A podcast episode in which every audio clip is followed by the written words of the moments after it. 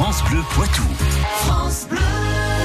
On raconte la Vienne et les Deux-Sèvres avec les histoires du Poitou de Patrick Sitaud qui nous emmène aujourd'hui à Champdeniers, c'est dans les Deux-Sèvres. C'est une commune où le premier préfet de la Vienne a vu le jour il y a tout juste deux cent soixante-neuf ans cette semaine. Et il s'agit de Charles Cochon de Lapparent, un personnage né à Champdeniers le vingt-quatre janvier mille sept cent cinquante et qui connaît un destin hors norme. Et de quel milieu est-il originaire ? Il est issu d'une famille de négociants et de médecins. Charles Cochon commence pour sa part sa carrière dans la magistrature.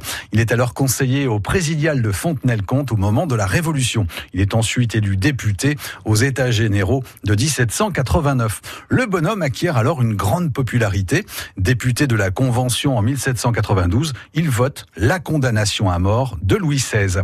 Charles Cochon de Lapparent continue son ascension.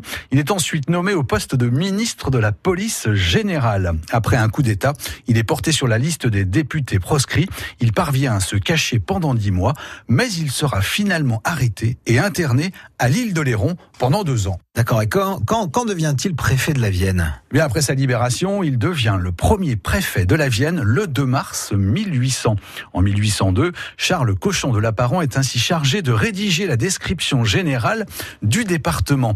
La grande mal bâtie, comme il écrit dans cet ouvrage en parlant de Poitiers, compte alors dix-huit mille deux cent vingt-trois habitants. Un peu plus loin, il ajoute que l'habitant du département de la Vienne aime la danse et le plaisir. Il est sensible, bon et docile, s'il vous plaît. Mais son parcours ne s'arrête pas à la préfecture de la Vienne. Il devient sénateur en mille huit cent huit, comte d'Empire en mille huit cent neuf, puis préfet de la Seine inférieure en mille huit cent quinze. Accusé de régicide suite à son vote contre Louis seize, il sera contraint de s'exiler en Belgique pendant un an.